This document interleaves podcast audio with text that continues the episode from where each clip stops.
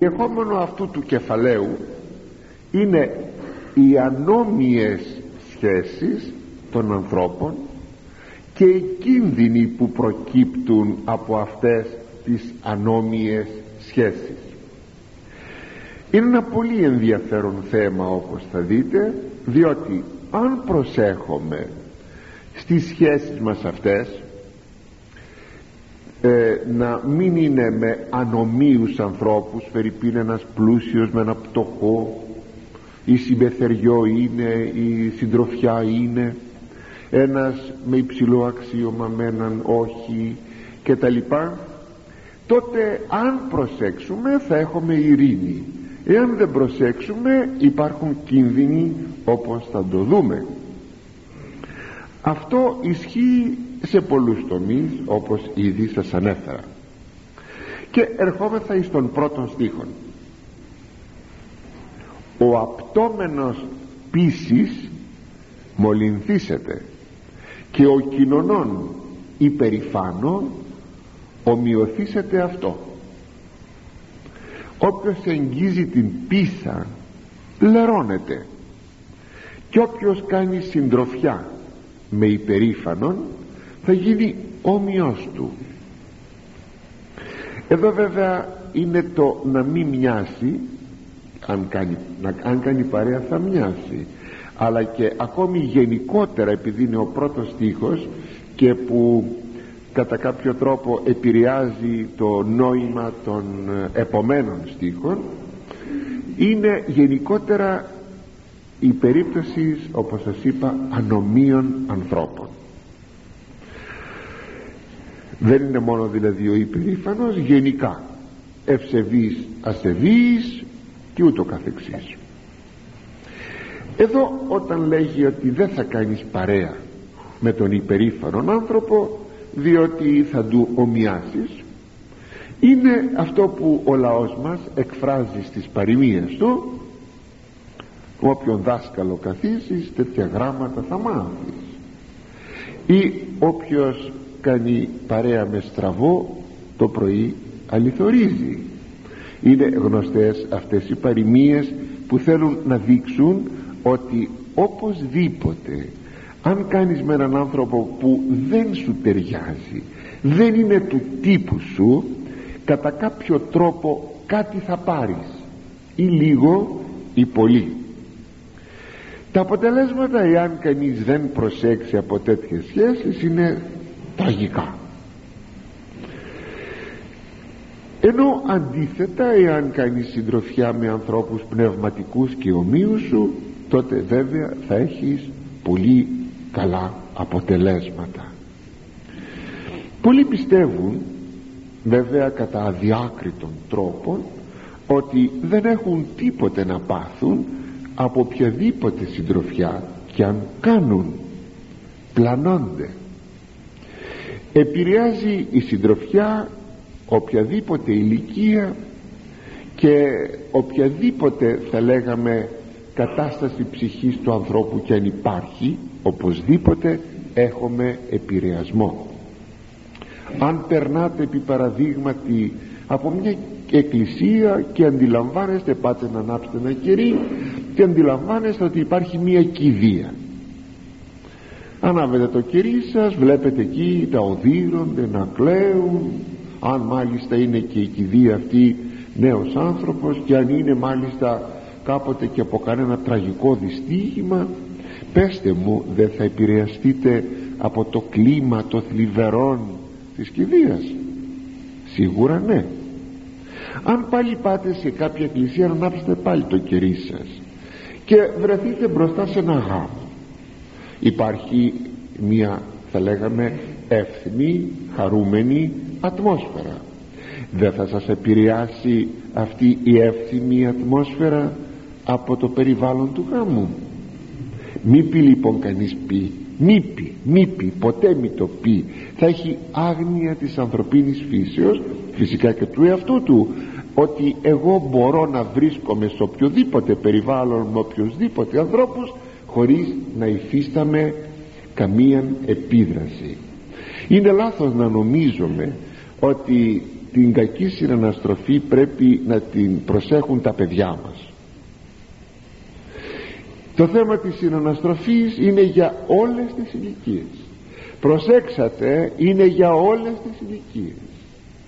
υπάρχουν άνθρωποι που κάνουν αμαρτίες μετά τα 50 τους, τα 60 τους, τα 70 τους χρόνια αμαρτίες τις οποίες δεν έκαναν ποτέ ως νέοι.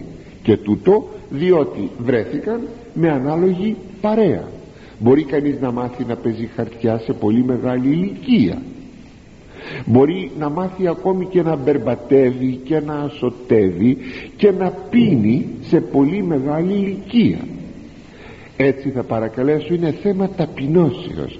Το να πει κανείς αν έτσι έχουν τα πράγματα και ο λόγος του Θεού το βεβαιώνει γιατί εγώ θα αποτελέσω εξαίρεση γιατί ο καθένας κατά εγωιστικό τρόπο νομίζει ότι θα αποτελέσει εξαίρεση.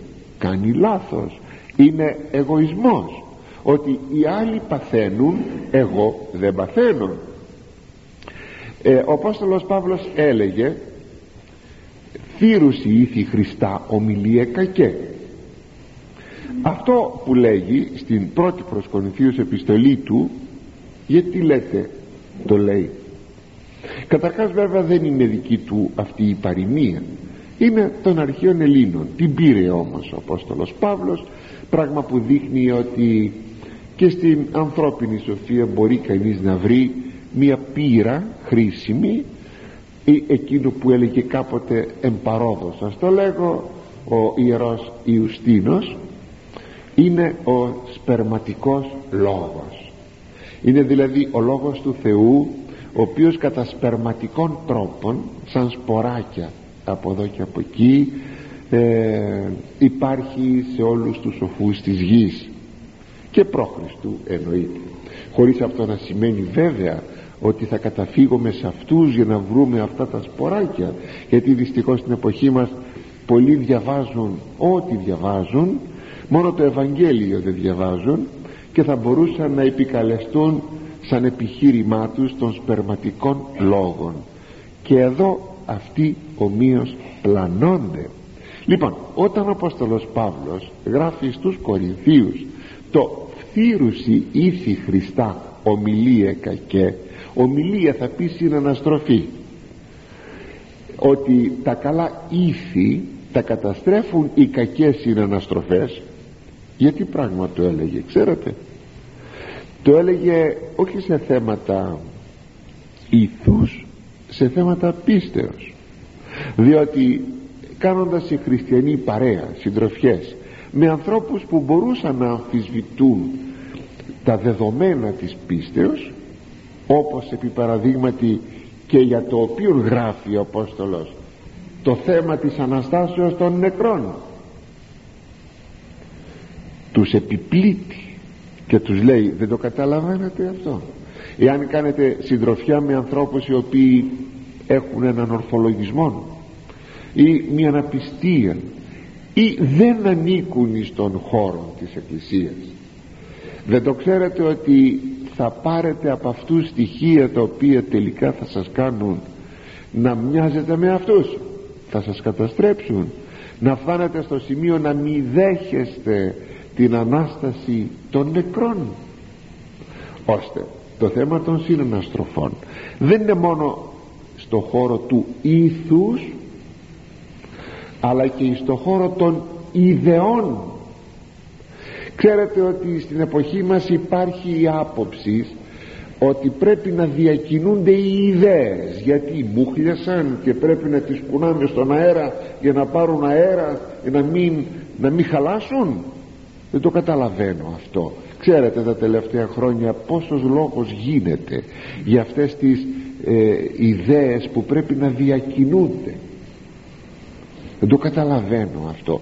Δηλαδή θα πρέπει στα σχολιά μας οι οικογένειες τα παιδιά τους να λένε πράγματα τα οποία διάφορα.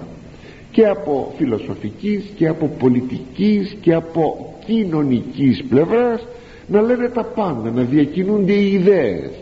Δεν αντιλαμβανόμεθα ότι εδώ υπάρχει ένας τρομακτικός κίνδυνος δεν αντιλαμβανόμεθα μιλάω για την ελληνική κοινωνία. Γιατί και οι άλλες κοινωνίες έξω είναι το ίδιο. Ότι αυτή ακριβώς η διακίνηση των ιδεών ιδεών αναρχικών ιδεών ε, από θρησκείες της Ανατολής ιδεών, ιδεών, ιδεών και ότι βάλει το μυαλό σας τα ξέρετε με μη καλά. Απαριθμό.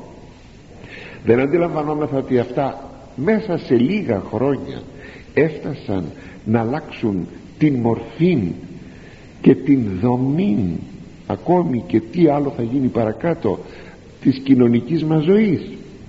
Δεν το καταλαβαίνουμε. Στην Ελλάδα υπήρχε ποτέ αναρχισμός.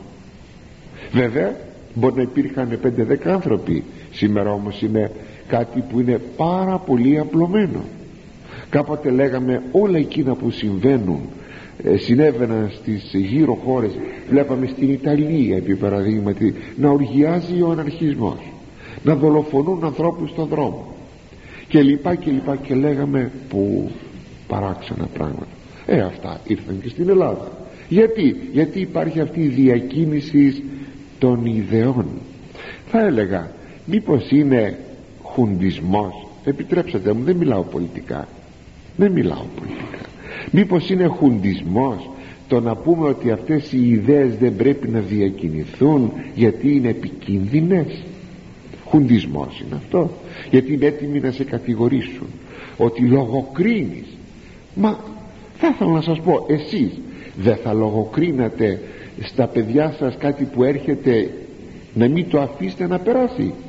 Όταν δείτε στα χέρια των παιδιών σας ένα περιοδικό πορνό θα το αφήσετε; Όταν το πάρετε και το πετάξετε και επιπλήξετε λογοκρισία κάνετε. Χουντικοί είσαστε. Δεν το νομίζω. Στα σχολιά το ίδιο.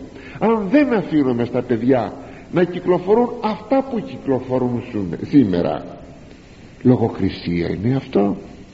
Δεν αντιλαμβανόμεθα ότι το, το θέμα της αγωγής δεν σηκώνει τέτοιες διακινήσεις εύχομαι κάποτε να το καταλάβουμε όταν θα έχει φτάσει ο κόμπος βέβαια στο χτένι. Και όταν θα δούμε μια κοινωνία ανάστατη που δεν θα ξέρουμε πως να σταθούμε μέσα σε αυτήν τότε θα αρχίσουμε να αναθεωρούμε όπως και στη Δύση αναθεωρούν πολλά πράγματα. Αλλά όταν εκείνοι γυρίζουν εμείς πηγαίνουμε. Γιατί έχουμε πάντα μια καθυστέρηση 30 περίπου ετών και δεν βλέπουμε τι γίνεται όταν οι άλλοι γυρίζουν αλλά σπέβδομαι να δοκιμάσουμε εκείνα που εκείνοι ήδη εγκατέλειψαν. Λοιπόν θύρουση ήθη Χριστά ομιλία κακέ και όχι μόνο τα ήθη σας είπα αλλά και τις ιδέες. Οι πατέρες οι νηπτικοί μας λένε ότι είναι προτιμότερο να κοιμηθείς με ένα γεράκι παρά με έναν άρπαγα. Να κοιμηθείς με ένα γουρούνι παρά με έναν άσωτον και ανήθικον. Γιατί αυτός είναι χειρότερος από το γουρούνι. Γιατί κυλίεται στην ηθική λάσπη το γουρούνι το έκανε ο Θεός ένα ζώο. Το έκανε για να κυλίεται εις το βούρκον. Δεν είναι ο βούρκος αμαρτία. Ο βούρκος, ο βούρκος δεν είναι αμαρτία. Λάσπη εκεί δεν είναι το κακό. Είναι προτιμότερο λοιπόν να κοιμηθείς λέει με ένα γουρούνι με ένα χείρο παρά να κοιμηθείς με έναν ανήθικο και άσωτον άνθρωπο. Βλέπετε λοιπόν πόσο σοβαρά είναι αυτά. Λέγει δε ο παροιμιαστής λέει το βιβλίο των παροιμιών ο συμπορευόμενος σοφής σοφός έστε. Ο δε συμπορευόμενος άφρωση γνωστήσετε δηλαδή αυτός ο οποίος συμπορεύεται κάνει συντροφιά. Με έναν σοφό με τους σοφούς θα γίνει σοφός. Εκείνος που συμπορεύεται κάνει συντροφιά με άφρονες άμυαλους ανθρώπους που έχουν πάνω από τη σκούφια το μυαλό. Τότε γνωστήσετε λέει θα σταθεί αξιοκατάκριτος γιατί απλούστατα θα πάρει χνάρια από τη ζωή τον τρόπο τη συμπεριφορά αυτών των ασυνέτων και αφρόνων ανθρώπων. Αν έπρεπε να διευρύνουμε την έννοια αυτού του χωρίου της Σοφίας Σειρά που σας διάβασα θα λέγαμε ότι περικλείει την αρνητική όψη της αγιότητας είναι δηλαδή εκείνο το οποίο πρέπει να αποφύγουμε. Η αγιότητα έχει δύο όψεις. Τι πρέπει να αποφύγω και τι πρέπει να κάνω. Εδώ είναι η αρνητική όψη. Τι πρέπει να αποφύγω. Και αυτό είναι πάρα πολύ σημαντικό διότι δεν αναφέρεται μόνο σε θέματα σας είπα προηγουμένως υπερηφάνων ανθρώπων που λέγει το χωρίο αλλά και αμαρτωλών και ασεβών. Τι λέγει τώρα εδώ ο Θεός που αναφέρεται στην αγιότητα κατά αρνητικών τρόπων. Τι δεν πρέπει να κάνουμε τι πρέπει να αποφύγουμε. Λέγει στο 52ο κεφάλαιο ο Ισαΐας ο Θεός δια του Ισαΐου απόστητε απόστητε διπλό απόστητε απόστητε εξέλθατε εκείθεν και ακαθάρτου μη άπτεστε. Εξέλθετε εκ μέσου αυτής αφορίσθητε οι φέροντες τα σκεύη Κυρίου. Πρόκειται περί της ιστορικής Βαβυλώνος που βέβαια ακόμη δεν είχαν οι Εβραίοι καταφύγει εκεί ως εχμάλωτοι διότι μετά την παρουσία του Ισαΐου γίνεται η εχμαλωσία του νοτίου βασιλείου όπως θα ενθυμίστε. Αλλά η Βαβυλώνα ωστόσο είναι όχι απλώς μία πόλης βεβαίως είναι μία πόλης ή το μία πόλης αλλά ε, γίνεται σύμβολον η Βαβυλώνα της αμαρτίας και της ασεβίας. Γι' αυτό ακριβώς ε, η Βαβυλών τη βάζω τη λέξη την ονομασία μέσα σε εισαγωγικά δεν είναι πάντοτε ένας τόπος αλλά είναι ένας και ένας τρόπος και τους ζήν και τους σκέπτεστε. Το πως ζεις και το πως σκέπτεστε. Σας θυμίζω ότι το βιβλίο της Αποκαλύψεως κάνει αναφορά στην Βαβυλώνα αλλά η Βαβυλώνα προπολού προπολού. Ήδη ήδη ο Μέγας Αλέξανδρος τρεις αιώνες π.Χ. όταν πήγε εκεί ήσαν ερήπια η Βαβυλώνα. Και οι Νινεβοί έψαχναν να βρουν που βρίσκεται. Ερωτούσε ο Αλέξανδρος πού είναι η Νινεβή; Συνεπώς δεν υπήρχε πια η Βαβυλώνα όταν γράφει ο Ευαγγελιστής Ιωάννης στην Αποκαλύψή του και όμως αναφέρεται στη Βαβυλώνα. Είναι συμβολικό όνομα και τόπου κάποτε. Υπήρξε τόπος και θα υπάρχει πάντα τόπος πάντα. Αλλά προπαντός είναι ο τρόπος το πως ζεις και το πως σκέπτεσαι. Λέγει λοιπόν αναφερόμενος ο Θεός δια του προφήτου στο θέμα της Βαβυλώνος και μιλάει στο λαό του. Απόστητε απόστητε φύγετε φύγετε μακριά μακριά. Εξέλθατε εκείθεν. Βγείτε από εκεί. Κοιτάξτε πόσα ρήματα χρησιμοποιεί ιδίως το απόστητε που το λέει διπλά ε, για να δείξει ακριβώς την ανάγκη του αποχωρισμού από τον τρόπο αυτόν. Τόπος τρόπος. Βγείτε από εκεί. Κάθε τι ακάθαρτο μη το εγγίζετε. Βέβαια είναι γνωστό ότι ακάθαρτον οντολογικά δεν υπάρχει τίποτε. Τίποτε ούτε η λάσπη είναι ακάθαρτη ούτε οτιδήποτε. Οτιδήποτε ακόμα και από τις εκκρίσεις των, του ανθρώπου δεν είναι τίποτε ακάθαρτο. Το ακούσατε; Δεν είναι τίποτε τίποτε ακάθαρτο. Ξέρω κάποιος θα πει και το αίμα το έμεινον όχι οντολογικός δεν είναι ακάθαρτον. Νομικός είναι ακάθαρτον. Οντολογικός όχι διότι το αίμα ποιος το έκανε; Ακόμη και την αποβολή του εμβρίου που γίνεται κατά μήνα. Ποιος το έκανε; Ο Θεός. Εάν το οάριο δεν γονιμοποιηθεί αποβάλλεται. Ποιος το έκανε αυτό; Ο Θεός είναι δυνατόν ο Θεός λοιπόν να κάνει ακάθαρτα πράγματα; Νομικός είναι ακάθαρτα. Τα έχω πει όμως άλλοτε αυτά να μην ξαναμιλάω για αυτά γιατί θα σας κούραζα. Ε, οντολογικός δηλαδή η ουσία του πράγματος δεν είναι ακάθαρτη. Ο Θεός δεν κάνει ακάθαρτα πράγματα. Ένα είναι το ακάθαρτο η αμαρτία. Συνεπώς σαφώς και ρητός οτιδήποτε ακάθαρτον δηλαδή αμαρτωλό μη το εγγίζετε. Κοιτάξτε τι είπε μη άπτεστε μη το εγγίζετε.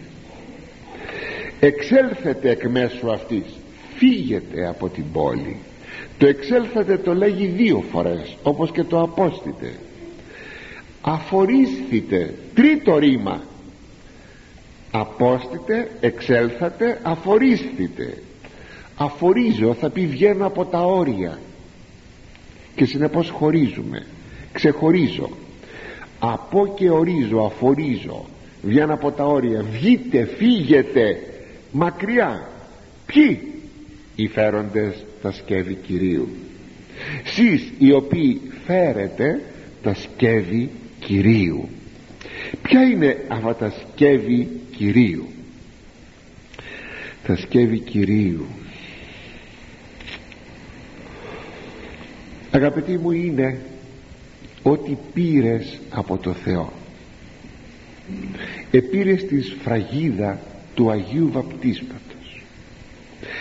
Μιλάω τώρα στο χώρο της Καινής Διαθήκης φυσικά διότι στο χώρο της Παλαιάς αν το θέλετε δεν ήταν παρά η περιτομή.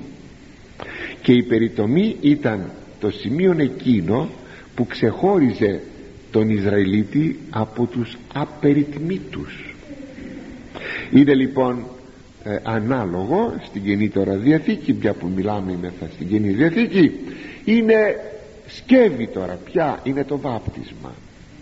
Είναι το χρήσμα που πήραμε. Είναι ό,τι δεχθήκαμε μέσα στον χώρο του χριστιανισμού και της χριστιανικής ζωής. Για να μην πω ότι αυτά τα ίδια τα σώματά μας είναι σκευή του Αγίου Πνεύματος. Διότι τι είναι το σώμα; Σώμα όχι η ψυχή. Εννοείται και το σώμα και η ψυχή αλλά τονίζω το σώμα γιατί πολλοί το βγάζουν. Αυτό το σώμα δεν είναι σκεύος του Αγίου Πνεύματος. Δεν είναι ναός του Αγίου Πνεύματος. Μπορούμε λοιπόν να λέμε ότι δεν είμαθα σκεύη γιατί λοιπόν λέει εδώ οι φέροντες στα σκεύη Κυρίου. Πρέπει να φύγετε. Πρέπει να μην έχετε σχέση με ό,τι έχει σχέση με την αμαρτία. Το ίδιο πράγμα γράφει και ο Απόστολος Παύλος στη Δευτέρα προς Κορινθίους επιστολή του. Δεν σας το λέγω για, λόγο, για έλλειψη χρόνου αλλά το ίδιο πράγμα αναφέρει και το βιβλίο της Αποκαλύψεως που αξίζει να κάνω τουλάχιστον μία αναφορά. Λέγει στο 18ο κεφάλαιο Ευαγγελιστής Ιωάννης. Και θα δείτε πως θα βγούμε και πως πρέπει να βγαίνουμε από αυτήν την νοητή Βαβυλώνα το, η οποία μπορεί να είναι το χωριό μας το ήσυχο χωριουδάκι μας να είναι η ήσυχη πόλη μας η επαρχιακή μας πόλη. Δεν έχει σημασία να είναι μια Βαβυλώνα Βαβυλώνα δεν είναι να τρέχουν δαιμονιωδώς τα αυτοκίνητα στους δρόμους και να υπάρχει πολλής πληθυσμός που να μην βρίσκεις άκρια σας εξήγησα. Τι είναι η Βαβυλώνα; Λέγει λοιπόν ο Ευαγγελιστής Ιωάννης στην αποκάλυψή του στο 18ο κεφάλαιο ανάμεσα στους στίχους 4 και 5 και ήκουσα άλλην φωνήν εκ του ουρανού λέγουσαν έξελθε εξ αυτής ο λαός μου ή να μη συγκοινωνήσετε τες αμαρτίες αυτής και είμαι εκ των πληγών αυτής μη λάβετε ότι εκολύθησαν αυτής ε αμαρτίε άχρη του ουρανού και μνημόνευσε ο Θεός τα αδικήματα αυτής ποιας αυτής; Είναι η νοητή Βαβυλώνα για την οποία κατ' επανάληψη κάνει λόγο ο Ευαγγελιστής Ιωάννης. Και τι λέγει; Ότι άκουσε φωνή από τον ουρανόν η οποία φωνή απαιτείνετο εις των λαών του Θεού. Και τι έλεγε; «Σύ ο λαός μου έξελθε εξ αυτής βιές όπως στην Παλαιά Διαθήκη το ίδιο πράγμα γίνεται τώρα και στην Κοινή Διαθήκη και να μην συγκοινωνείτε. Ο σκοπός που θα βγείτε είναι να μην συγκοινωνείτε με τις αμαρτίες της πόλεως αυτής. Και για να μην φτάσετε να δεχθείτε την τιμωρία τις πληγές που αυτή θα λάβει για να μην τιμωρηθείτε κι εσείς διότι εκολύθησαν αυτοί σε αμαρτία άχρη του ουρανού. Αυτό μου θύμισε όταν το έγραφα το κοιτούσα το εξής. Όταν ο Θεός με τα τρία πρόσωπα των τριών ανδρών ενεφανίστη στον Αβραάμ παρά την δρύν μαμβρή είπε ο Θεός τα τρία πρόσωπα δηλαδή μεταξύ των πηγαίνω να ειδώ ε, τώρα εδώ υπάρχει ένας ολικισμός στη σύνταξη. Είπα πηγαίνω δύο πήγαν. Γιατί διασώζεται ε, με το σολικισμό διασώζεται ότι ο Θεός είναι ένας τα πρόσωπα είναι τρία. Μη λοιπόν το παρεξηγήσετε. Πηγαίνω να ειδώ ε, επειδή έφτασε φάσης είδησης στον ουρανό είναι μια εντελώς θα λέγαμε ανθρωπο ε, όχι ανθρωποπαθής ας το πούμε ανθρωποπαθής σε έκφρασης ότι ο Θεός είναι στον ουρανό και δεν ξέρει τι γίνεται στη γη. Δεν ξέρει όπως ένας άνθρωπος δεν ξέρει τι γίνεται παραπέρα γιατί έχει περιορισμένη αντίληψη. Όταν ανεβαίνει μια είδηση μια φάση φάση θα πει είδηση.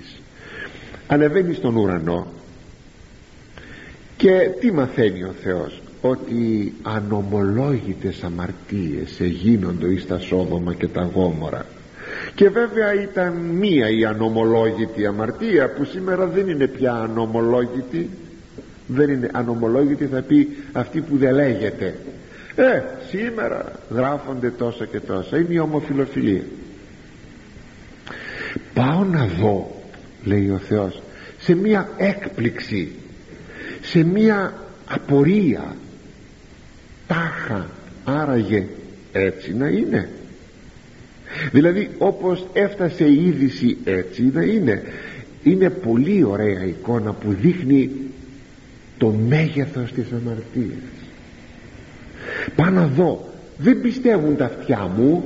Πάω να δω με τα μάτια μου έτσι είναι. Η ίδια έκφραση αγαπητοί μου σαν διατύπωση. Όταν λέγει εκεί στη γένεση ότι ανέβει φάσεις είδησης στον ουρανό. Και πάει να δει αν έτσι έχουν τα πράγματα. Λέει τώρα Ευαγγελιστής Ιωάννης στην Αποκάλυψη ότι φτάσαν οι αμαρτίες μέχρι τον ουρανό. Το ίδιο πράγμα η κατένιαν είναι το ίδιο πράγμα. Και συνεπώς εμνημόνευσε ο Θεός τα δικήματα αυτής. Έπρεπε να ανεβούν μέχρι εκεί να τα θυμηθεί ο Θεός δηλαδή σαν να λέει ο Θεός πάλι περιορισμένη η αντίληψη του Θεού. Περιορισμένη κατά άνθρωπων ότι δηλαδή θυμήθηκε ο Θεός τι κάνει αυτή η Βαβυλώνα. Και τώρα έρχεται να την τιμωρήσει γιατί θυμήθηκε γιατί όπως ακριβώς αγαπητοί μου κάποια σωλήνα έσπασε και ήρθαν τα νερά μέσα στο σπίτι σας. Και λέτε πάω να ειδώ από πού βγαίνει το νερό έφτασε λοιπόν έφτασε σοριάστηκε σοριάστηκε σοριάστηκε και έφτασε ο σωρός της αμαρτίας μέχρι εκεί τον ουρανό. Και ο Θεός τότε θυμήθηκε δηλαδή είδε και λέει μα τι κάνουν αυτοί οι άνθρωποι; Σας είπα ο Θεός πανταχού παρόν είναι τα πάντα γνωρίζει αυτές οι εικόνες είναι για να δείξουν το φοβερό του πράγματος. Και λέει λοιπόν λαέ μου φύγε μην έχεις καμία σχέση με όλα αυτά τα πράγματα. Διότι και εσύ μαζί με εκείνους θα τιμωρηθείς. Αν πρέπει να μιλήσουμε με μια σύγχρονη ορολογία θα λέγαμε αγαπητοί ότι η περίφραση απλωμένη, απλωμένη φράση με λέξεις έξελθε εξ αυτής ο λαός μου βγες από αυτή ο λαός μου θα τη λέγαμε ότι είναι ταυτόσιμη με την έννοια με τον όρο εκοσμίκευση. Είναι λοιπόν ταυτόσιμη η περίφραση έξελθε εξ αυτής ο λαός μου βγες από αυτήν σύ ο λαός μου ε, σας είπα με την εκοσμίκευση. Τι σημαίνει η εκοσμίκευση; Είναι η κοσμικοποίηση της Εκκλησίας η κοσμικοποίηση των χριστιανών. Κοσμικοποίηση δεν είναι να βάλει κανείς ηλεκτρικά ούτε να χρησιμοποιήσει αυτοκίνητο ή αεροπλάνο όταν θέλει να ταξιδέψει αλλά η κοσμικοποίηση είναι όταν οι πιστοί αρχίζουν να σκέπτονται όπως οι κοσμικοί. Όταν δεν σκέπτονται πια τη Βασιλεία του Θεού και θα ήθελαν να ζήσουν έναν παράδεισο εδώ στη γη με τις ανέστης που παρέχει ο σύγχρονος κόσμος. Όταν σκέπτονται κατά κοσμικών πάντα τρόπο τι λέγουν οι άλλοι θα το κάνουμε και εμείς. Όπως ζουν οι άλλοι θα ζούμε και εμείς. Τα παιδιά μας θα τα μεγαλώσουμε κατά τρόπον κοσμικών να μην υστερήσουν σε τίποτε μπορεί κανείς να σπουδάσει χωρίς να έχει κοσμικό φρόνημα. Γιατί απλούστατα μια σπουδή δεν σημαίνει ότι έχω κοσμικό φρόνημα. Πολλοί πατέρες αν όχι όλοι πολλοί πατέρες εσπούδασαν. Δεν σημαίνει αυτό ότι είχαν κοσμικό φρόνημα. Κοσμικό φρόνημα είναι να σκεφτόμαστε κοσμικά. Ο Μέγας Βασίλειος Φερρυπίν στην Αθήνα και ο Άγιος Γρηγόριος ο θεολόγος ε, δεν έκαναν συντροφιά με τους συμμαθητάς των. Εννοείται εκεί που πήγαιναν αυτοί. Στο σχολείο τους ήσαν συμμαθητές. Βεβαίως μιλούσαν. Βεβαίως δεν είχαν βάλει παραπέτια. Αλλά όμως δεν ζούσαν όπως ζούσαν οι συμμαθητές των οι συμφοιτητές των. Έτσι δεν σημαίνει σπουδάζω ότι έχω κοσμικό φρόνημα ή κάνω το σπίτι μου ότι έχω κοσμικό φρόνημα. Όταν όμως σκέφτομαι να μεταφέρω τον τρόπο μιας ανέτου ζωής με πολλές επενδύσεις, με πολλά χρήματα ή ό,τι άλλο ε, τότε σκέπτομαι πια κοσμικά. Έχω εκοσμικευθεί. Θα πρέπει να κάνει κανείς μια αυτοκριτική κατά πόσο η ζωή του καθένας μας και εγώ όλοι μας, όλοι μας κατά πόσο η ζωή του μπορεί να είναι εκοσμικευμένη. Είναι ευρυτάτη η εκοσμίκευση και η διείσδυσή της μέσα στη ζωή της Εκκλησίας είναι αφάνταστα βαθιά.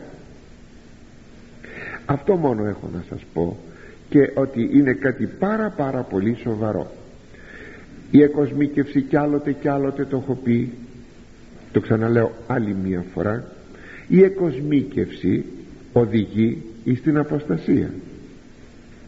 Επειδή δε, ε, η αποστασία είναι το προστάδιο του ερχομού του Αντιχρίστου ή αν θέλετε καλύτερα και το προστάδιο αλλά και ο χώρος μέσα στον οποίο θα αναπτυχθεί η παρουσία του Αντιχρίστου προσέξτε αυτό το σημείο η αποστασία για την οποία με την ίδια λέξη ομιλεί ο Απόστολος Παύλος στους Θεσσαλονικείς. Πρώτα λέγει θα έλθει η αποστασία μετά ο άνθρωπος της ανομίας συνεπώς η αποστασία θα φέρει τον Αντίχριστο θα είναι η, η θα λέγαμε η συνισταμένη της αποστασίας ένα πρόσωπο. Και αυτό θα είναι ο Αντίχριστος. Προσέξτε η συνισταμένη της αποστασίας. Για να δείτε το βάθος της κακίας της ψυχής του Αντιχρίστου. Συνεπώς προηγείται η αποστασία του Αντιχρίστου αλλά την αποστασία τι δημιουργεί η εκοσμίκευση. Το ξέρετε αυτό; Διότι όταν αρχίζω να ζω καλά να εκοσμικεύομαι λέω ότι ξεχνάω τη Βασιλεία του Θεού ξεχνάω τον Χριστό.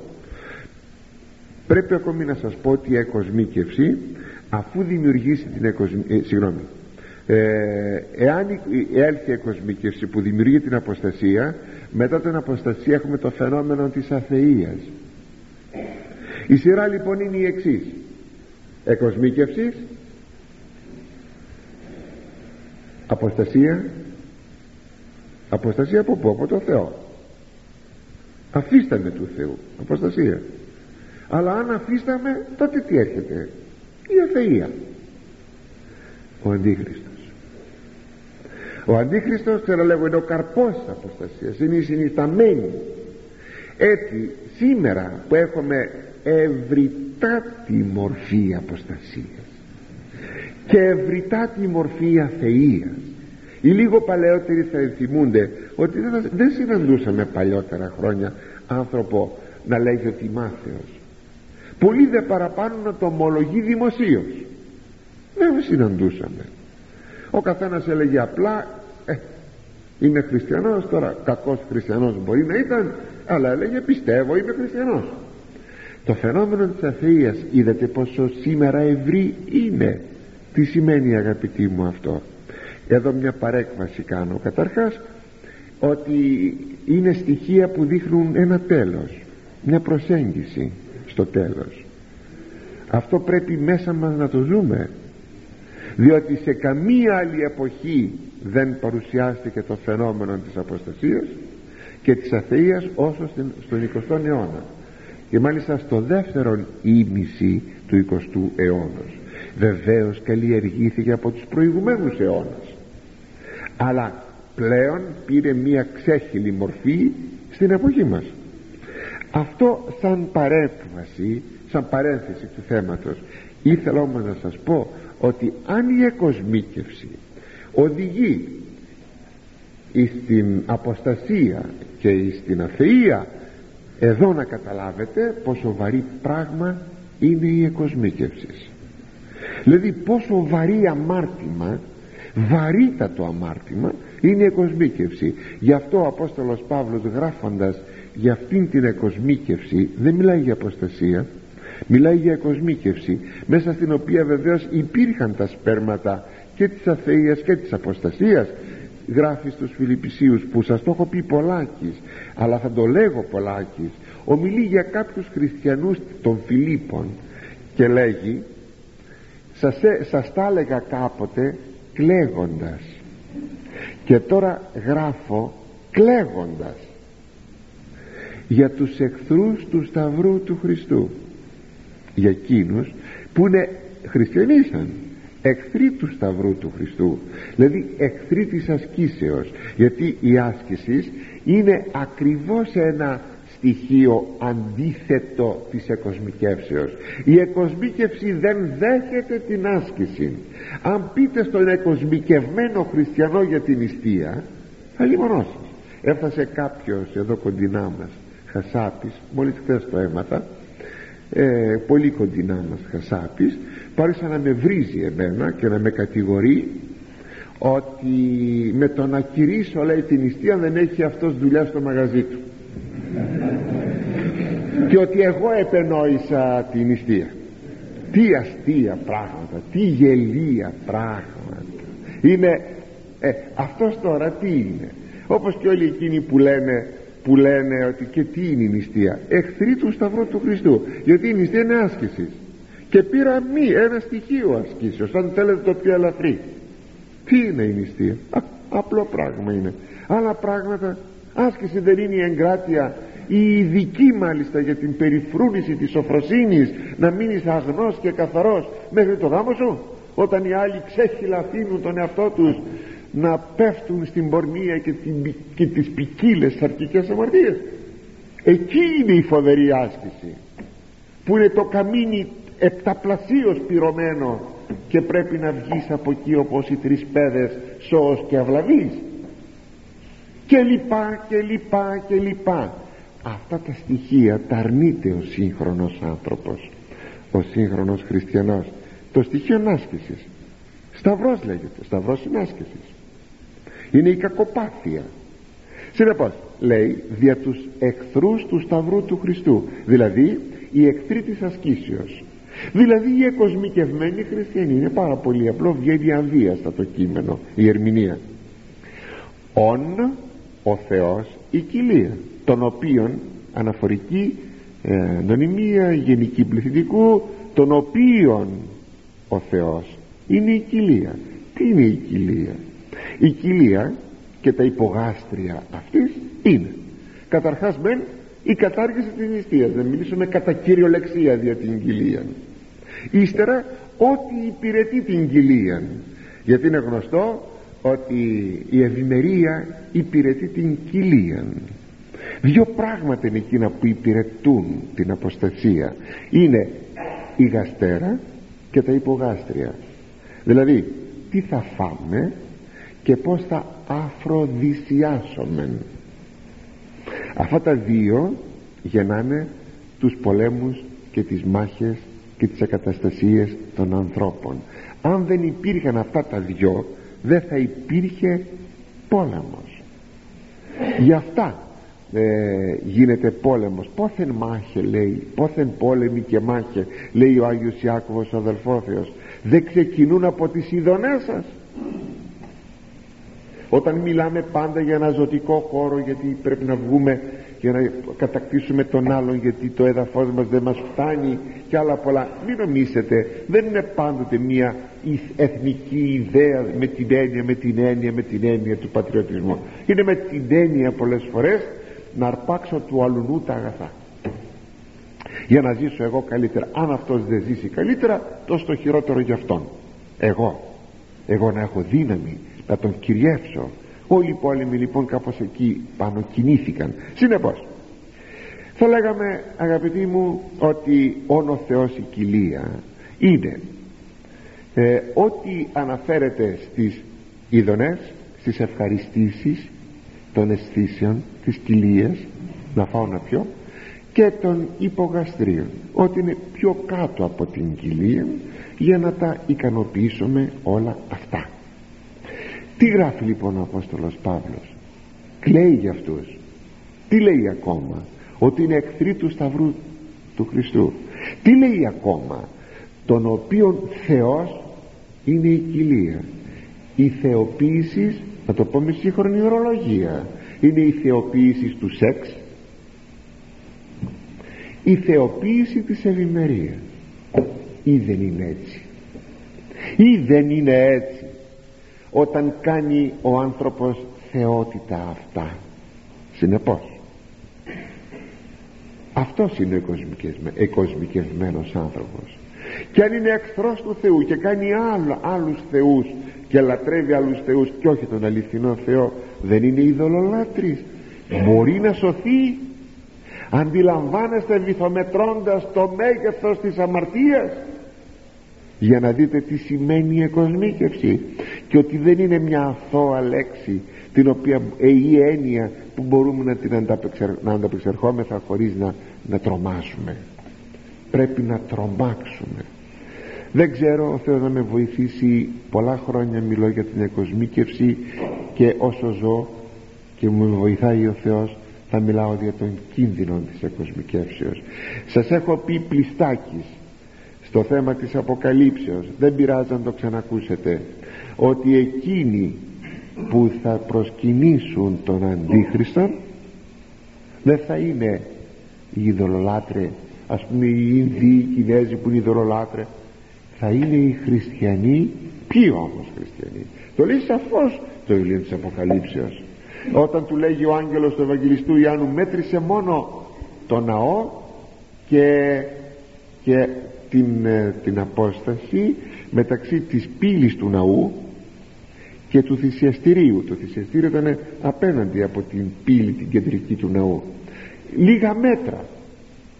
Και μετά του λέει μη μετρήσεις την αυλή την αυλή του ναού μη τη μετρήσεις ούτε την πόλη την Αγία οι πατέρες ερμηνεύουν ότι η πόλη η Αγία είναι, είναι η Εκκλησία μη μετρήσεις σημαίνει μη λογαριάσεις.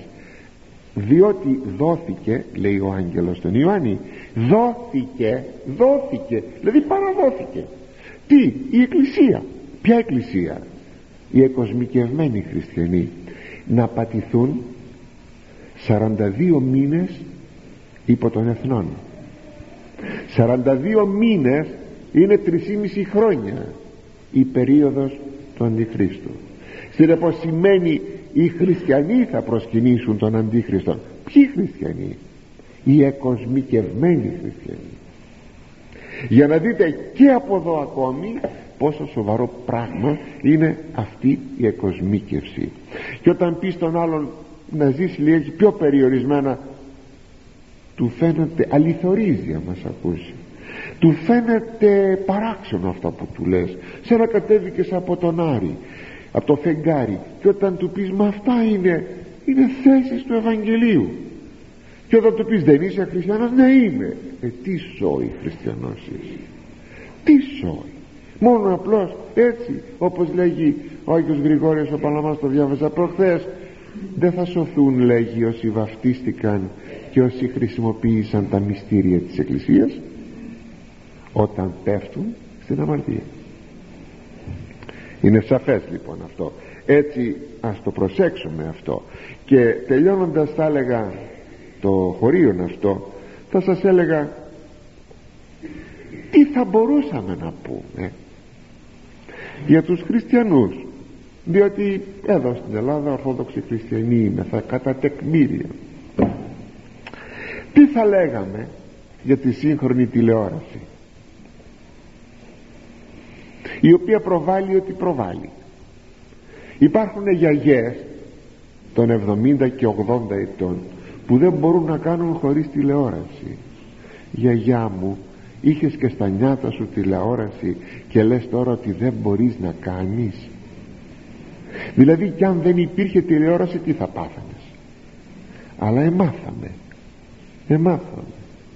Αυτή δε προσέξτε σαν επινόηση είναι θαυμασία βέβαια υπάρχουν πολύ μεγάλες επιφυλάξεις και για αυτήν την θαυμασία επινόηση. Πολύ μεγάλες επιφυλάξεις υπάρχουν διότι η τηλεόραση δεν βλάπτει μόνο σαν περιεχόμενο. Δεν το ξεχνάμε αυτό. Αλλά βλάπτει από πάρα πάρα πολλές πλευρές. Προπαντός θέτει σε αχρηστία το μυαλό το να πλάθει εικόνες από τις έννοιες των λέξεων. Άμα διαβάζω ένα μυθιστόρημα και δεν έχει μέσα εικόνες τίποτα ούτε σκίτσα τίποτα όπως διαβάζω μόλις αρχίσει η πρώτη φράση που διάβασα αμέσως δεν τοποθετούμε με εικόνες. Αμέσως. Αυτό όμως είναι έννοιες δεν είναι εικόνες μες στο χαρτί. Είναι έννοιες. Αυτές οι έννοιες γίνονται εικόνες στο μυαλό μου. Όταν όμως δεν υπάρχουν οι λέξεις δηλαδή δεν υπάρχουν οι έννοιες και υπάρχουν μόνο οι εικόνες τότε το μυαλό που κάνει αυτή τη διεργασία από έννοιες σε εικόνες μπαίνει σε αχρηστία. Και όταν το ανθρώπινο μυαλό μπαίνει σε αχρηστία είναι φοβερό σημαίνει ότι δημιουργούμε ανθρώπους μη σκεπτομένους δεν θα υπήρχε πιο φοβερός κίνδυνος από το να δημιουργούνται νέοι άνθρωποι μη σκεπτόμενοι. Όχι μη σκεπτόμενοι ορθά αυτό είναι δεύτερο βήμα.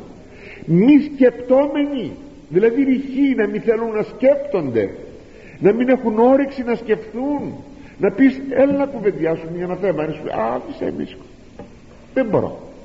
Φοβερό πράγμα φοβερό. Μέχρι βέβαια την βρωμερή τηλεόραση με εκείνα τα οποία προβάλλει όπως και εσείς οι ίδιοι μας τα διηγείστε ή το βίντεο το οποίο και τα λοιπά ή ο κινηματογράφος ιδίως ο πορνό κινηματογράφος τα περιοδικά τα πορνό ε, όλα αυτά τα οποία υπάρχουν στην εποχή μας διασκεδάσεις ε, πάρτις και τα λοιπά και τα λοιπά αμαρτωλά πράγματα πολλές φορές απίθανα αμαρτωλά πράγματα. Όλα αυτά όλα αυτά τα μετέρχονται οι χριστιανοί μας οι βαφτισμένοι.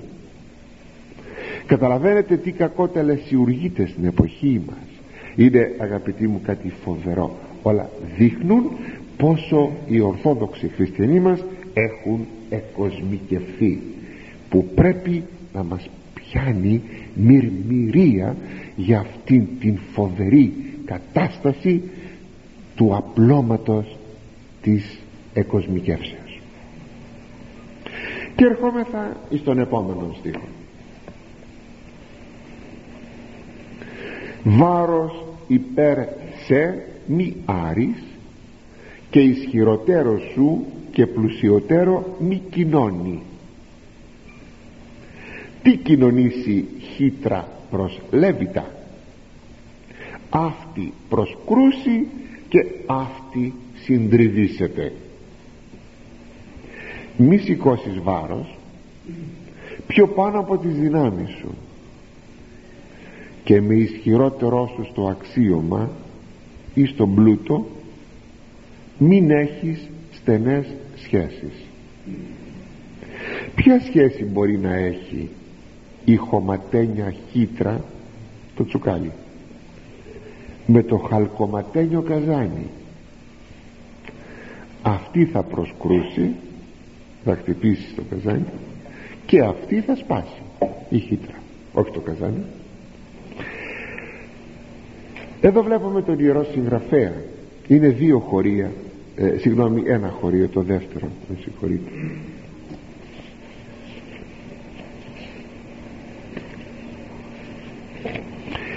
Εδώ βλέπουμε τον Ιερό Συγγραφέα αγαπητοί μου ε, να χρησιμοποιεί δύο παραδείγματα για να καταδείξει ότι δεν πρέπει κανείς να έχει στενές σχέσεις καταρχάς με αξιωματούχον άνθρωπο ανώτερό του αλλά και με πλουσιότερό του άνθρωπο. Τα παραδείγματα είναι τα εξής. Πρώτον μη σηκώνεις βάρος πιο πάνω από τις δυνάμεις σου. Και δεύτερον αν μπουν κοντά κοντά η χωματένια χύτρα του τσουκάλι με το χαλκοματένιο σιδερένιο καζάνι η χύτρα κινδυνεύει να σπάσει. Πρώτα ας δούμε. Το κύριο θέμα που είναι ότι δεν πρέπει να έχει κανείς κοινωνία. Στενή με τον ισχυρότερό τους ή στο αξίωμα ή στον πλούτο. Το κύριο θέμα. Θα δούμε και τα παραδείγματα ε, όχι σαν μόνο παραδείγματα του κυρίου θέματος αλλά και αυτοτελώς αυτονομημένα γιατί έχουν πολύ αξία και πολύ σημασία αν προλάβουμε καταρχάς ο αξιωματούχος. Είτε είναι στο στράτευμα είτε είναι στη διοίκηση του κράτους είτε είναι στη διοίκηση της εκκλησίας οπωσδήποτε απέχει και οφείλει να απέχει από τον απλόν πολίτη ή τον πιστό όπως προηγουμένως είπα και για την διοίκηση της Εκκλησίας. Αυτό το απέχω μην το παρεξηγήσετε. Δεν είναι το να είσαι απρόσιτος εσύ ο ξωματούχος προσέξατε το. Έχει πολύ σημασία. Απλώς να ξέρεις να κρατάς το αξίωμά σου γιατί αλλιώτικα θα γίνεις καρπαζωής πράκτορας. Ενθυμούμε κάποτε κάποιο νεαρόν κατηχητή ο οποίος ήθελε να δείξει δημοτικότητα στα παιδιά του κατηχητικού του σχολείου. Έβαζε λοιπόν στην πίσω τσέπη του παντελονιού του τότε κυκλοφορούσε ο Γκαούρ Ταρζάν εδώ και 30 χρόνια πίσω. Ίσως να κυκλοφορεί ακόμα δεν ξέρω. Έβαζε λοιπόν αυτό το περιοδικάκι που το διάβαζαν τα παιδιά το έβαζε στην τσέπη εδώ στην πίσω τσέπη του παντελονιού και έκανε λιγάκι να το πω έτσι λίγο το μάγκα. Ήθελε να δείξει δημοτικότητα για να προσελκύσει παιδιά. Βέβαια περιττό να σας πω ο ίδιος μου το είχε πει όταν τρόμαξε εγώ όταν άκουσε το, τη στάση του αυτή ότι είχε συγκεντρώσει βέβαια πολλά παιδιά. Έκανε πολύ συχνά γιορτές θεατρικές παραστάσεις κτλ αλλά μαζί με όλα αυτά έχει εισπράξει και κάμποσες καρπαζές πραγματικές καρπαζές από τα παιδιά. Βλέπετε ότι αυτή η λεγόμενη δημοτικοποίηση ή δημοσι, δημοσιοποίηση έτσι με ένα, ε, με ένα τέτοιο τρόπο δεν είναι σωστό. Δηλαδή όταν κάποιος κρατάει τη θέση του και ξέρει ποια είναι σημαίνει ότι μπορεί να είναι απρόσιτος από, τους, ε, από το λαό. Δεν το νομίζω αυτό. Είναι ο τρόπος που θα σταθεί. Το να δείξει καλοσύνη σημαίνει καταπατά το αξιωμά του. Όχι υπάρχει μια παρανόηση στην εποχή μας σε πάρα πολλά πράγματα. Ο πατέρας. Είναι ο πατέρας. Δεν πάβει από το να είναι ο πατέρας. Όταν ακούτε όταν ακούτε τι να σας πω. Ο πατέρας να παίρνει αγκαζέ το γιο και βγαίνουν για να κυνηγούν κοπέλες. Πέστε μου ο πατέρας εδώ τώρα δείχνει εξίσωση με το γιο του; Θα φάει καρπαζά από το γιο μια μέρα. Θα το πει κάποτε στον πατέρα α φύγε από εδώ τώρα. Είσαι ελεηνός τρισάπλος θα τον ξεράσει δεν μπορείς να έχεις εσύ ο πατέρας φιλία με το παιδί τέτοιου τύπου. Το να είσαι όμως ο πατέρας που θα σκύψεις να ακούσεις το παιδί σου αυτό είναι το πρέπει. Δεν θα αποδοπατήσεις το αξίωμα του πατρός. Αξίωμα είναι ο πατέρας. Πως θα το κάνουμε; Είναι αξίωμα έφερε στον, άνθρωπο, στον κόσμο έναν άνθρωπο.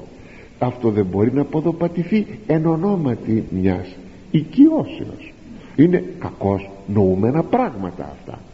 Έτσι λοιπόν και εδώ το αντιλαμβάνεστε σε όλα τα αξιώματα αυτό συμβαίνει. Πάντως όταν ο απλός άνθρωπος έχει συντροφιά με έναν αξιωματούχο είναι βαρύ πράγμα αυτό.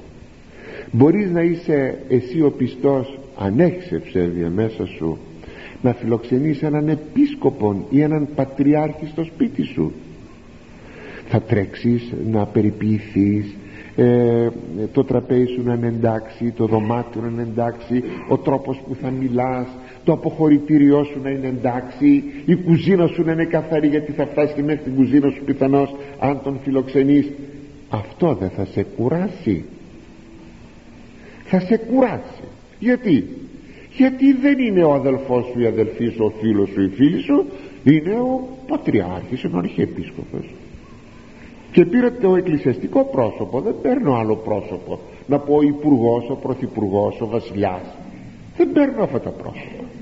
Αντιλαμβάνεστε λοιπόν αγαπητοί μου όταν είπα βασιλιάς μην πείτε ότι είμαι ή είμαι ή δεν είμαι βασιλικός. Προσέξτε αυτά τα πράγματα. Λοιπόν όλα αυτά είναι ένα βάρος είναι ένα βάρος που συντρίβεσαι. Όσο να θέλεις να δείξεις φιλοφρόνηση και τα λοιπά κάποια στιγμή κουράζεσαι ή δεν κουράζεσαι. Εγώ νομίζω ότι κανείς κουράζεται. Ύστερα κάποτε ο, ο υποδεέστερος ο στρατιώτης έναντι του αξιωματικού ο πολίτης έναντι του διοικούντος και τα λοιπά ή ο πιστός έναντι του επισκόπου και τα λοιπά.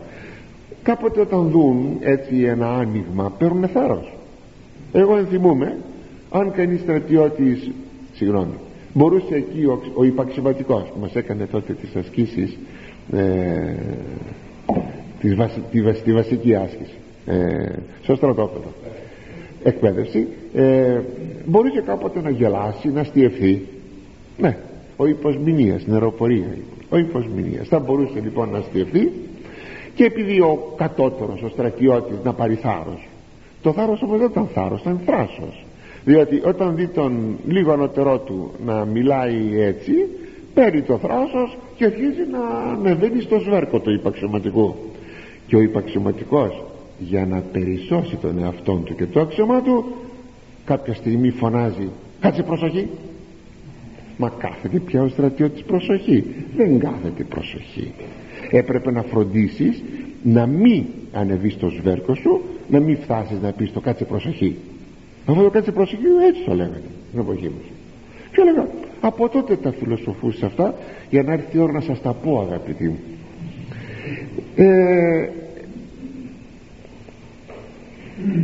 δηλαδή είναι παρατηρημένο ότι ο κατώτερος πάντοτε εκμεταλλεύεται τον ανώτερο όταν δει ότι για μια στιγμή τα πράγματα τα πράγματα ε, μπορούν να αποδώσουν κάτι. Αλλά όμως ο άλλος αντιδρά.